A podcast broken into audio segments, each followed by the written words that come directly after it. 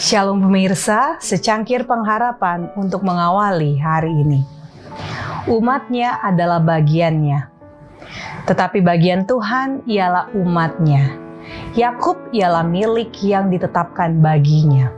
Didapatinya dia di suatu negeri, di padang gurun, di tengah-tengah ketandusan, dan auman padang belantara.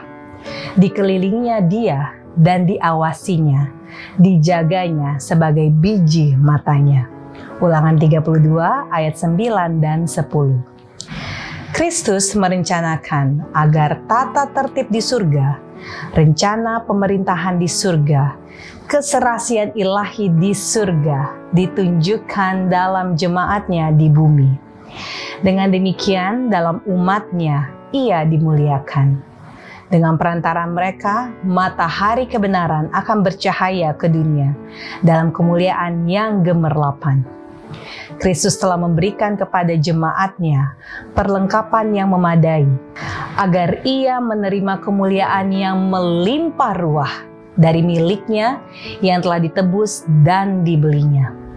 Ia telah mengaruniakan kepada umatnya kesanggupan dan berkat agar mereka dapat menunjukkan kecukupannya sendiri.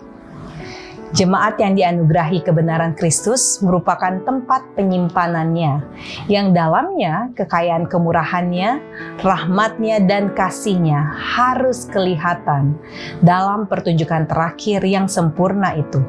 Kristus memandang pada umatnya dalam kesucian dan kesempurnaan mereka sebagai pahala kerendahannya dan penambah kemuliaannya Kristus, pusat agung yang daripadanya bersinar segala kemuliaan.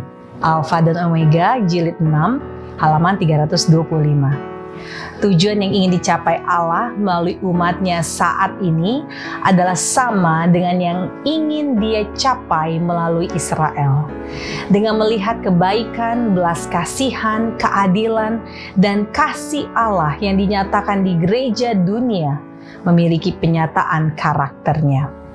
Dan ketika hukum Allah dicontohkan dalam kehidupan, bahkan dunia akan mengakui keunggulan orang-orang yang mencintainya, taat kepadanya, serta melayani Allah lebih dari setiap orang di bumi. Allah menjaga setiap umatnya. Dia memiliki rencananya untuk setiap orang adalah tujuannya agar mereka yang mempraktikkan ajarannya yang suci akan menjadi orang-orang yang terhormat. Tesimonis jilid 6 halaman 12 dan 13. Demikianlah renungan kita hari ini. Selalu mulai harimu dengan secangkir pengharapan.